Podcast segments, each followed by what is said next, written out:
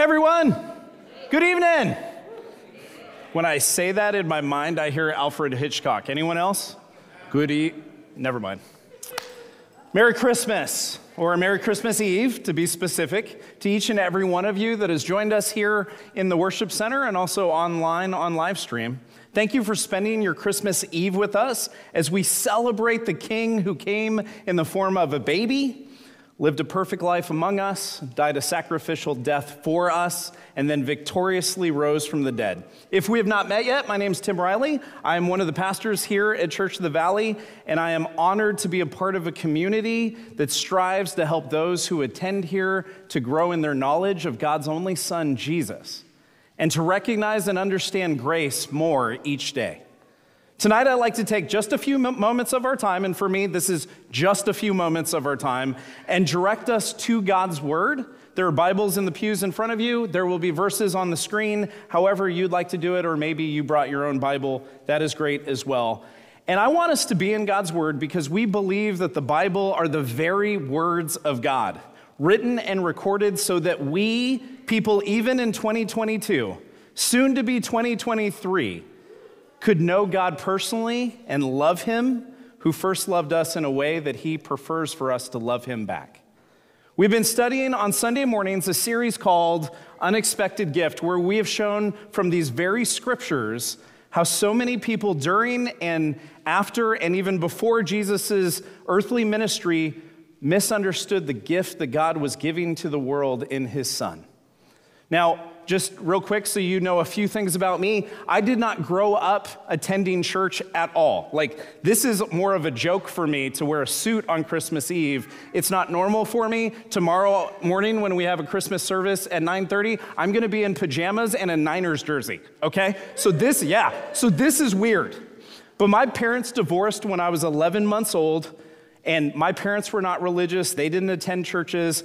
And like for many of us, I would only step into the church, when we think of the church as a building, I would only step into a church building on special occasions. Here's a few baptisms of people I knew, weddings, funerals, Easter, one time, one time, and Christmas Eve. And based on when I would attend the church services, where whatever I was coming for, I would generally hear a very similar story and very similar sentiments. Here's what they were I am a sinner. I need to be forgiven. God offers that forgiveness in Jesus Christ because he loves the world and he loves me. And he proved that by dying on a cross and rising from the dead. Sound familiar? Anyone else ever heard this? Yeah, absolutely. And that is the general message of Christianity, but it's missing some stuff, but you guys get the gist. And often I would hear a specific verse, and let's see, let's survey what's the most popular verse in the Bible? Psalm 16, what? No, John 3:16. For God so loved the world that he gave his one and only, or if you're King James, his only begotten son, that whoever believes in him shall not perish but have eternal life. Now, this is a well known verse. Most of us have heard it. Most of us have seen the guy with the rainbow afro who had the sign that said John 3:16 at baseball games. Or maybe that's just my generation. But the reality is, when we think about this verse, this thing that is said, do we know who says it? Do we know where it was said? Do we know the context in which it was written? Well, if you're like most of us, even those of us who attend church weekly, you might not know. And so I'm going to ask you to be in John chapter 3, and we're going to begin in the beginning of John chapter 3, and the verses will be on the screen. Here's how it starts John chapter 3, verse 1. Now, there was a Pharisee, a man named Nicodemus, who was a member of the Jewish, Jewish ruling council. He came to Jesus at night and said, Rabbi, we know that you are a teacher who has come from God, for no one could perform the signs you are doing if God were not with him. Now, a Pharisee is a member of the ruling council, but they weren't just governmental, they were religious. They had been students under rabbis and they had been taught the first five books of what we know as the Old Testament. And they excelled in those first five books of memorizing them. They were very pious, they were very religious in their lifestyle. But this Pharisee, Nicodemus, who came to Jesus at night, as John points out, to not be seen by anyone, so from here on out, we're going to call him Nick at night. Nick at night came to Jesus to inquire who Jesus really was. Because he understood that the miracles that he had heard about and possibly even seen with his own eyes were not things that just any ordinary man could do. But Nick at Night also probably was yet to understand the full picture of who he was really talking to. Now, I think for most of us, we know Jesus is a big deal, right? Like, we, we've heard his name. Some of us have yelled out his name when we've stubbed our toes, right? Like, we know that Jesus is somewhat of a big deal. I know that for a lot of us, we go, well, Jesus' birth gets us out of school, whoop, whoop, or gets us out of work sometimes. A- Amen. Talk back to the preacher. And people are usually noticing that he's talked about a lot. Sometimes they're offended when his name is used because it's used either in vain or sometimes when people even just acknowledge Jesus' existence, people get offended. Church buildings seem to be everywhere in most cities. Jesus, as far as the brand, seems to be pretty well known. In fact, that is why John Lennon, who is John Lennon? Beatle, you guys know, once said that the Beatles were more popular than Jesus. Because he knew in the 60s that Jesus was known all over the world, and to attempt to exalt themselves, he compared themselves to Jesus. Now, that's a global view, but Jesus Christ is not a brand, nor is he a swear word. Jesus is God with skin. And I think Nicodemus was alluding to it, but was yet to realize that Jesus wasn't just connected to God, Jesus is God. But look at how Jesus responds to Nicodemus' inquiry. He tends to get right to the point, and the reality is that when people throughout the gospel accounts, or the first four books of the New Testament Matthew, Mark, Luke, and John when they would speak to Jesus, they tended to speak to him about earthly things. And Jesus always seemed to want to get right to the point, at least the way it was written down which was the spiritual. Because Jesus came to make the spiritual obvious for those of us who want to know what the spiritual is all about. So here's how he replied John chapter 3, verse 3. Jesus replied, Very truly I tell you, no one can see the kingdom of God unless they're born again. Uh, Jesus? I just want to know how you and God are so close, and you're talking about seeing the kingdom of God and being born again? And yet, here's the crazy thing about Jesus' response Jesus is actually answering Nicodemus' question. Jesus knew what Nick at Night was getting at. And Nick wanted to know what Jesus knew about God. And Jesus said, The answer to what you truly, really want to know is to be able to see the kingdom of God, to be able to understand the spiritual realm. And that requires you to be born again. Now, Nicodemus then asked what I think any of us who would be confused by the physical would then ask Jesus. Here's what he says How can someone be born again when they're old? Nicodemus asked, Surely they cannot enter a second time into their mother's womb to be born. Gross. But seriously, this is a fair question. And exactly what you would ask if you're only thinking in the physical. If you're old, how can you Benjamin Button and reverse age? How can you be born again physically? And that is where Nicodemus tips his hand and speaks about this from the physical, and Jesus will continue to point him to the spiritual. Here's what he says, verse 5.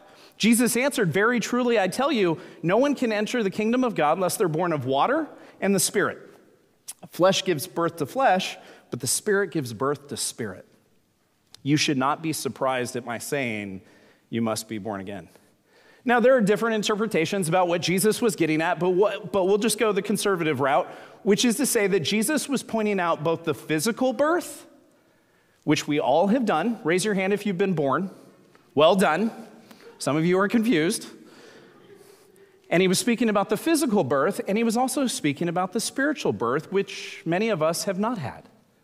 That is why he says you must be born again which is to say, a second birth, a spiritual birth, a birth that is just as important as your physical birth in the spiritual realm, but most of us are not aware or don't care or don't share in this belief.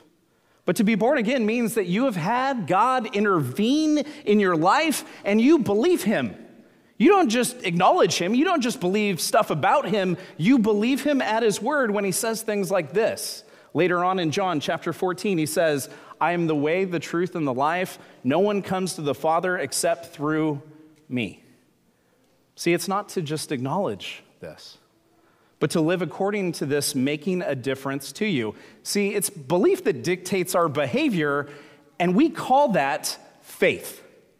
To have faith in Jesus means that you believe that this life is not all that you get. This life, while important, while a place where we can meet and begin to follow Jesus, leads to a next life with Jesus, and that is something that we ought not take lightly or disregard, disregard until the end of our lives. But when we have put our faith in Jesus, our life is now not our own anymore, but it is shared with Jesus, who walks and leads and guides us, not to be happier, healthier, wealthier, and better, but as he is saying to Nicodemus, to be born again spiritually means that that is when true life begins. See, this is a point I'm going to make consistently, especially if you come back, you're going to hear this a few times. Faith is not doing for Christ, faith is looking to Christ and realizing that He's what you need. In John, at the very beginning of this letter that this guy named John is writing, he says, In the beginning was the Word, capital W, and the Word was with God, and the Word was God. He was with God in the beginning. Through him, all things were made. Without him, nothing was made that has been made. Jesus is the Word, and he's kind of a big deal. Verse 4 In him was life, and that life was the light of all mankind. And then he writes another letter. This same John writes another letter, and it's called First John, and he says it this way And this is the testimony God has given us eternal life, and this life is in his Son. Whoever has the Son has life. Whoever does not have the Son does not have life. Get a life, is what he's saying. While Nicodemus, who was a Pharisee, he lived a life, one of religion, one of a moral code, he was lacking a spiritual life that is given to us by the Spirit of God. And when we come to Him, not bringing anything to the table or acting as if God is lucky to have us, but by bowing a knee and coming to Jesus with a heart that wants to be changed by Him and for Him and through Him, we are willing then to allow God to overrule us. Jesus goes on while speaking to Nicodemus about the Spirit of God, and he uses kind of a weird analogy. Here's what he says The wind blows wherever it pleases. You hear its sound, but you cannot tell where it comes from or where it is going. So it is with everyone born of the Spirit. And then they start to talk. How can this be? Nicodemus asked, verse 9. You are Israel's teacher, Jesus said, and you don't understand these things? Very truly, I tell you, we speak of what we know and we testify to what we have seen, but still you people do not accept our testimony. I have spoken to you of earthly things, and you do not believe. How then will you believe if I speak of heavenly things? No one has ever gone into heaven except the one who came from heaven, the Son of Man. Spoiler, he's talking about himself. Now, see, the wind and the Spirit go where it pleases. But I think the point that Jesus is making is that the Spirit is one that you receive when you've been born of God. And it is not by rhyme or reason that one becomes a Christian. I think many in this life want to quantify the spiritual realm and do away with the mystery of the gospel, the mystery of how one even becomes a Christian. Now, I'm gonna, I'm gonna testify, I'm gonna be really honest right now. Before I became a Christian, I always thought Christians which I am one now, obviously, because I don't think the church would let me preach or pastor. Yep. I always thought that Christians were people who grew up in the church, were unintelligent, legalistic, didn't like to have fun, were susceptible to joining cults because they were easily swayed, and this was my stereotype of every Christian. And as I was growing up, I then met a Christian family that wasn't perfect by any means, but they took me into their home where I lived with them for quite a while. But man, did they really seem to believe in this Jesus guy? Not just because they went to church, not just because they served in that church, and not just because, gasp, they gave money to that church, but because I watched them go through some pretty devastating things within their household, and it didn't shake their faith in Jesus.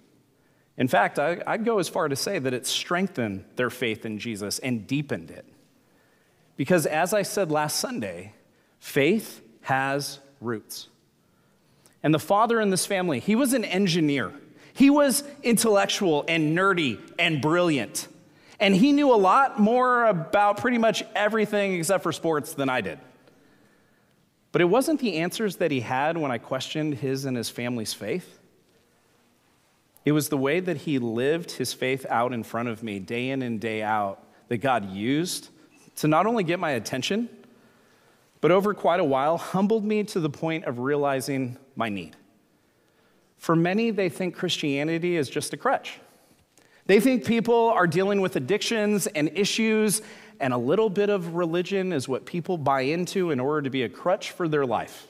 Listen, Christianity is a crutch. The only difference between someone who believes and someone who doesn't, though, is the believer sees spiritually that they're broken and they need a crutch. They need a doctor. They need the Lord God Almighty to save them from their addiction, which is sin.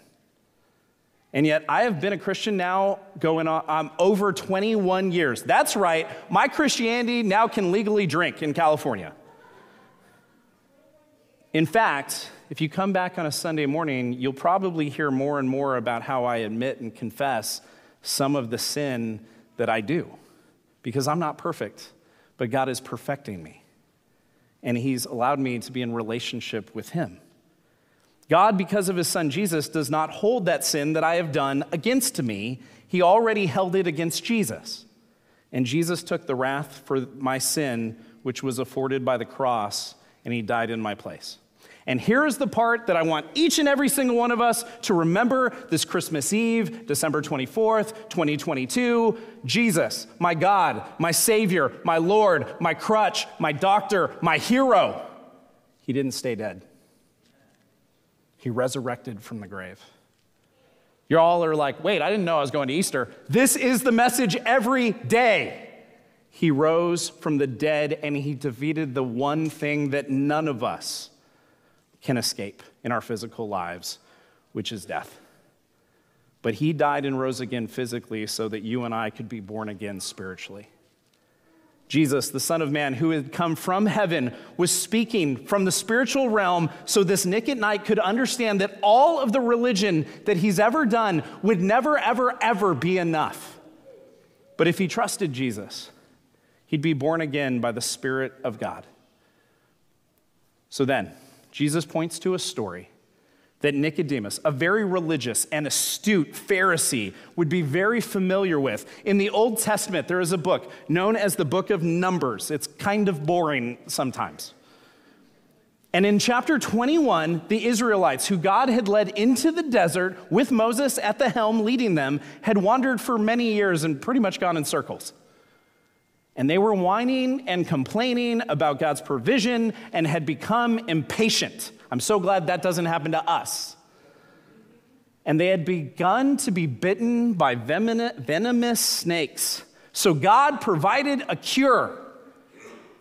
But it wasn't a medicine, it was in a symbol that would foreshadow what Jesus would do for you and I, who are impatient and whine and complain about God's provision. Here's what it says in Numbers 21. The people came to Moses and said, We sinned when we spoke against the Lord and against you. Pray that the Lord will take these snakes away from us. So Moses prayed for the people. The Lord said to Moses, Make a snake and put it on a pole. Anyone who is bitten can look at it and live. So Moses made a bronze snake and put it up on a pole. Then, when anyone who was bitten by a snake looked at the bronze snake, they lived. Here's what Jesus says to Nicodemus right before the most popular verse in all of the Bible. Just as Moses lifted up the snake in the wilderness, so the Son of Man must be lifted up, that everyone who believes may have eternal life in him. Amen. He just amened himself. That's awesome. This symbol on the bronze snake being lifted up in the desert was a precursor of the King of Kings who would be lifted up in the desert of Calvary on a cross for the sins of mankind. And for any of us who would look to him, we, as Jesus said, would live. We'd inherit eternal life. Life that is eternal means that when this physical life ends, and it will, our spiritual life extends to an eternity with God in relationship which has begun in this life. John 17, 3, Jesus is speaking of eternal life to some men who are following him, and he says, This is eternal life, that they know you, the only true God, and Jesus Christ, whom you have sent. So, friends and family, thank you for being here. We're about to sing more songs and praise the Lord and sing these songs that maybe some of us know and maybe some of us don't. But I implore you this Christmas season be reconciled to God through the life, through the death, through the resurrection of Jesus Christ as our sole means of being made right with God. Not your effort, not your goodness, not your potential, but by looking to the one who was lifted up in Jesus Christ, which by grace alone, through faith alone, in Jesus alone, we can then have eternal life and be adopted into God's family this wonderful season. This passage in John, with this conversation with Jesus and Nicodemus, is where we get this incredibly well known verse. I'm going to read it one more time. For God so loved the world that he gave his one and only Son, that whoever believes in him shall not perish, but have eternal life. But I don't want you to miss the next verse, which people tend to forget. For God did not send his Son into the world to condemn the world, but to save the world through him. Friends, let's be real. We're a messed up bunch. We're not perfect. We're in need of grace from our friends, from our family, and from our God. And God offers that in Jesus Christ. Nicodemus had done all the things that he thought he was supposed to do. He was so religious. He always said, Lord God Almighty, amen, at the end of his prayers and even found pride in the religion that he did, plus notoriety and acceptance by other religious people. But he, like all of us, knew that there was something about Jesus that he didn't understand. And for those of us today that perhaps walk through this door to appease a friend or a family member, you can raise your hand. I'm just kidding. I'm just, don't. I just want to direct your attention to Jesus, who died in our place who rose from the dead, who ascended to heaven, and one day, we believe, when we least expect it, will return in all his glory. So, friends and family, this Christmas season, may you believe by faith that Jesus is God. And by believing, may you trust him as your God, your Lord, your Savior, and your King. Worship team, I'm going to invite you back up. And I'm just going to pray for us real fast. And if prayer is something you're not used to or something you rarely do, that's okay. I'm just going to ask you if you are able to just close your eyes. And I'm just going to talk to God on our behalf, and then we will sing a few songs. We will electronically light a candle, and we will eat some cookies in the fellowship hall. Let's pray. God, I thank you for this evening. I thank you for your word. I thank you for each person that's here, either in person or online. And God, I just pray that as we read a story about you, Jesus, talking with Nicodemus, that if any of that strikes us as something we want to know more about, that God, we would look for answers in you, through your word, through people in this church. And God, that you would stir something in us as 2023 is coming to be reminded of how beautiful and amazing it is to walk with our God. So, Lord, thank you for this evening and thank you for what you're doing. We pray this in Jesus' name. Amen.